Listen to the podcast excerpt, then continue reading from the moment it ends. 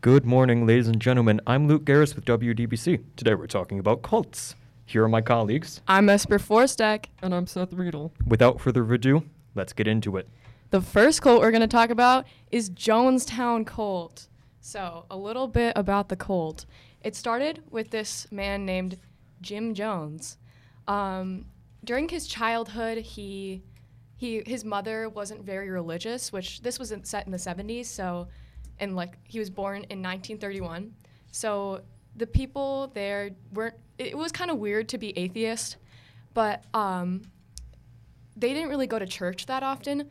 But Jim Jones would travel to these churches all the time to just go and experience it all. Mm-hmm. And later on in his life, he became a pastor and um, he started his own church.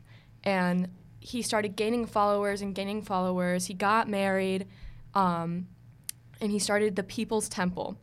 Now, this was uh, this turned into a religious movement or cult, um, and he gained followers by preaching his word, but he would also stage like fake miracles, and he would like quote unquote cure people, but like like fake it or pay people in the crowd to fake it. So then he'd gain more and more followers, and then they'd pass around the little money basket and get a ton of like donors, and then he'd he was also a drug addict during this.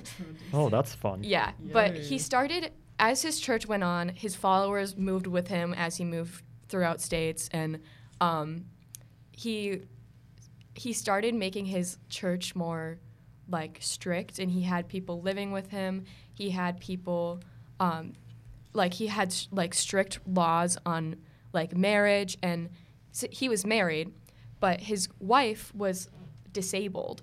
And so oh. he cheated on her a lot but he'd justify it and be like well you can't give me this so i have to get it from other people. He ended up having like multiple wives um, later your on, usual everyday, yeah, normal person. Yeah, just your everyday person, you know, who has like a ton of women. The average Thursday. Yeah.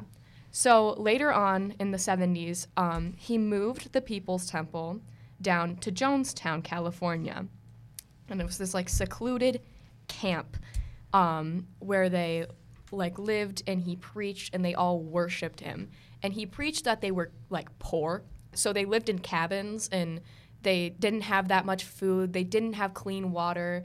He didn't allow people to leave. Um, like he wouldn't let them leave and go home and see their families. He would monitor every letter that got sent out, making sure it said good things about Jonestown.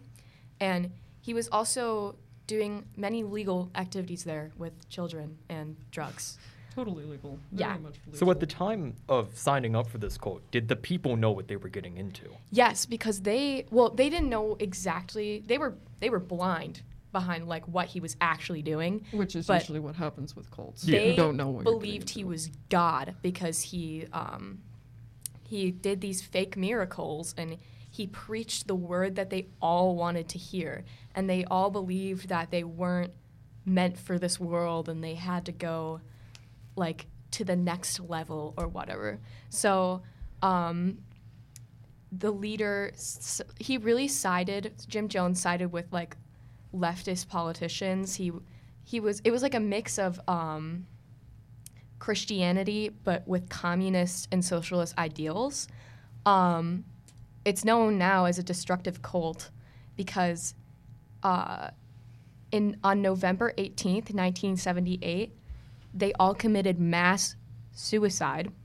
918 people killed themselves that day, including 238 children. Um, Jim Jones really pushed these people to commit suicide. Um, there's this death tape. Do you want to talk about it? Uh, a little bit, yeah. So, from what we know and from what the tapes say, we're not going to play them for very obvious reasons here. Mm-hmm. But basically, what they were is it was really, really eerie and creepy.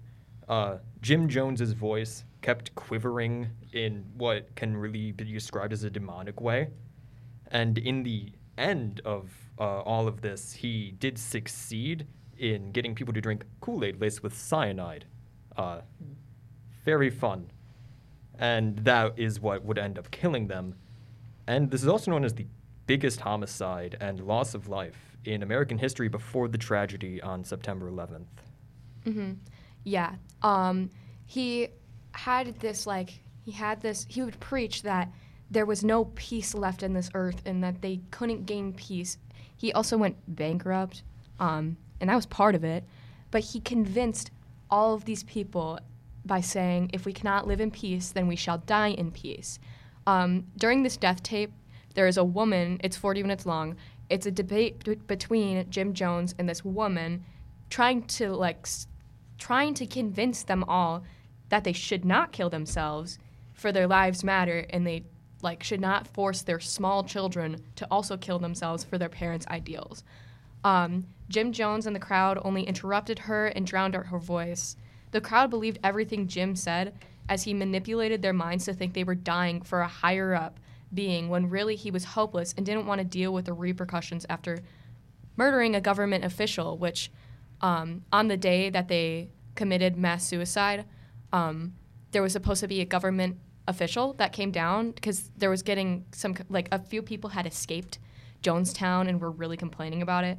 And so a government official went down to inspect it and a group of the cult members met him at the airplane like place or whatever. What is that called? The airport. Airport? Airport. That's what it's called Good job. um, and murdered him. So then Jim was just like, nah, it's time to die. So they did.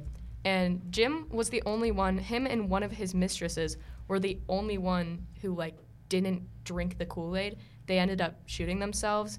And later on, after government inspection, they found millions of dollars in multiple different bank accounts of Jim's. Um, so like one thing I kind of want to mention is Esper. I know you listened to the recordings and stuff, but I specifically remember like listening to it in the car and just completely hearing all of the children that were in that room at that time and hearing all of those things. Like a lot of stuff doesn't disturb me, but honestly, that that like really shook me for a few days. Yeah. I'd imagine it would, yeah. Yeah. So let's move on. Luke has a very interesting story about Oh. his own experience with Colts. A real fun one.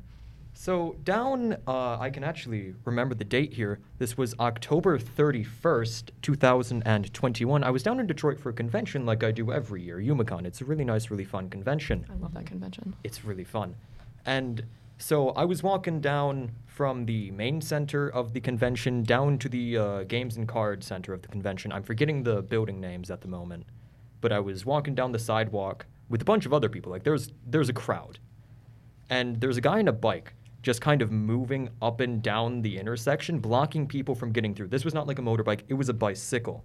So you know, not like he can move very fast if you tried to run away. But uh, as I was walking by, I was unfortunate enough to actually be stopped by this man and handed a flyer. And what was on this flyer? I couldn't make much of it out because I did kind of brush it away very quickly, but it was a lot of black scribbles. And like I could see some words, didn't make it out, but I did definitely see cult on that word list. Mm-hmm. Like one of the few discriminative words I did make out was cult. It was really interesting because I was like, huh, well, this is Detroit for you. Yeah. Yeah. Um, so getting back onto the topic of the People's Cult or Jonestown, um, I did a lot of research into Heaven's Gate, and both of these cults are like very connected Mhm. in multiple different ways. both of which just so happen to commit mass suicide. Seems to be a recurring thing with cults. Yeah. Yeah. I think the difference between these two cults were um, Heaven's Gate cult, the leader actually believed in because they they were really about rising up to the next level through suicide Mhm. and like living in a very enclosed area. But the leader of the cult actually um, participated in his ideals and actually believed in it. Yeah. Something you don't really see wi- in cults a lot. Yeah. This guy was really devoted to what he was doing, even if what he was doing may or may not have been the best course of action. Yeah. He was really devoted and believed in what he was doing was right. Yeah. Um, so one added uh, stuff to that is I looked up I looked up a lot of um, like Heaven Gates interviews, and all of them would say pretty much the same thing, and they would end with this I forget what it is now, but they would end with this weird saying, and then you know they'd they'd walk into the mansion and they wouldn't be seen again. And so there's a huge conspiracy theory that um, Bo, the leader of the um, what is it called, Heaven's Gate yeah. cult, yeah, was like behind the camera feeding these people lines, and that like there's a lot of evidence behind it, and it's pretty creepy. Yeah. Yeah. But that's all we have today for your daily dose of cults. Yeah. You're listening to Microphone Takeover with WDBC. I'm Esper Forstek. I'm Seth Riedel. And I'm Luke Garris. We'll see you next time. Have a good week.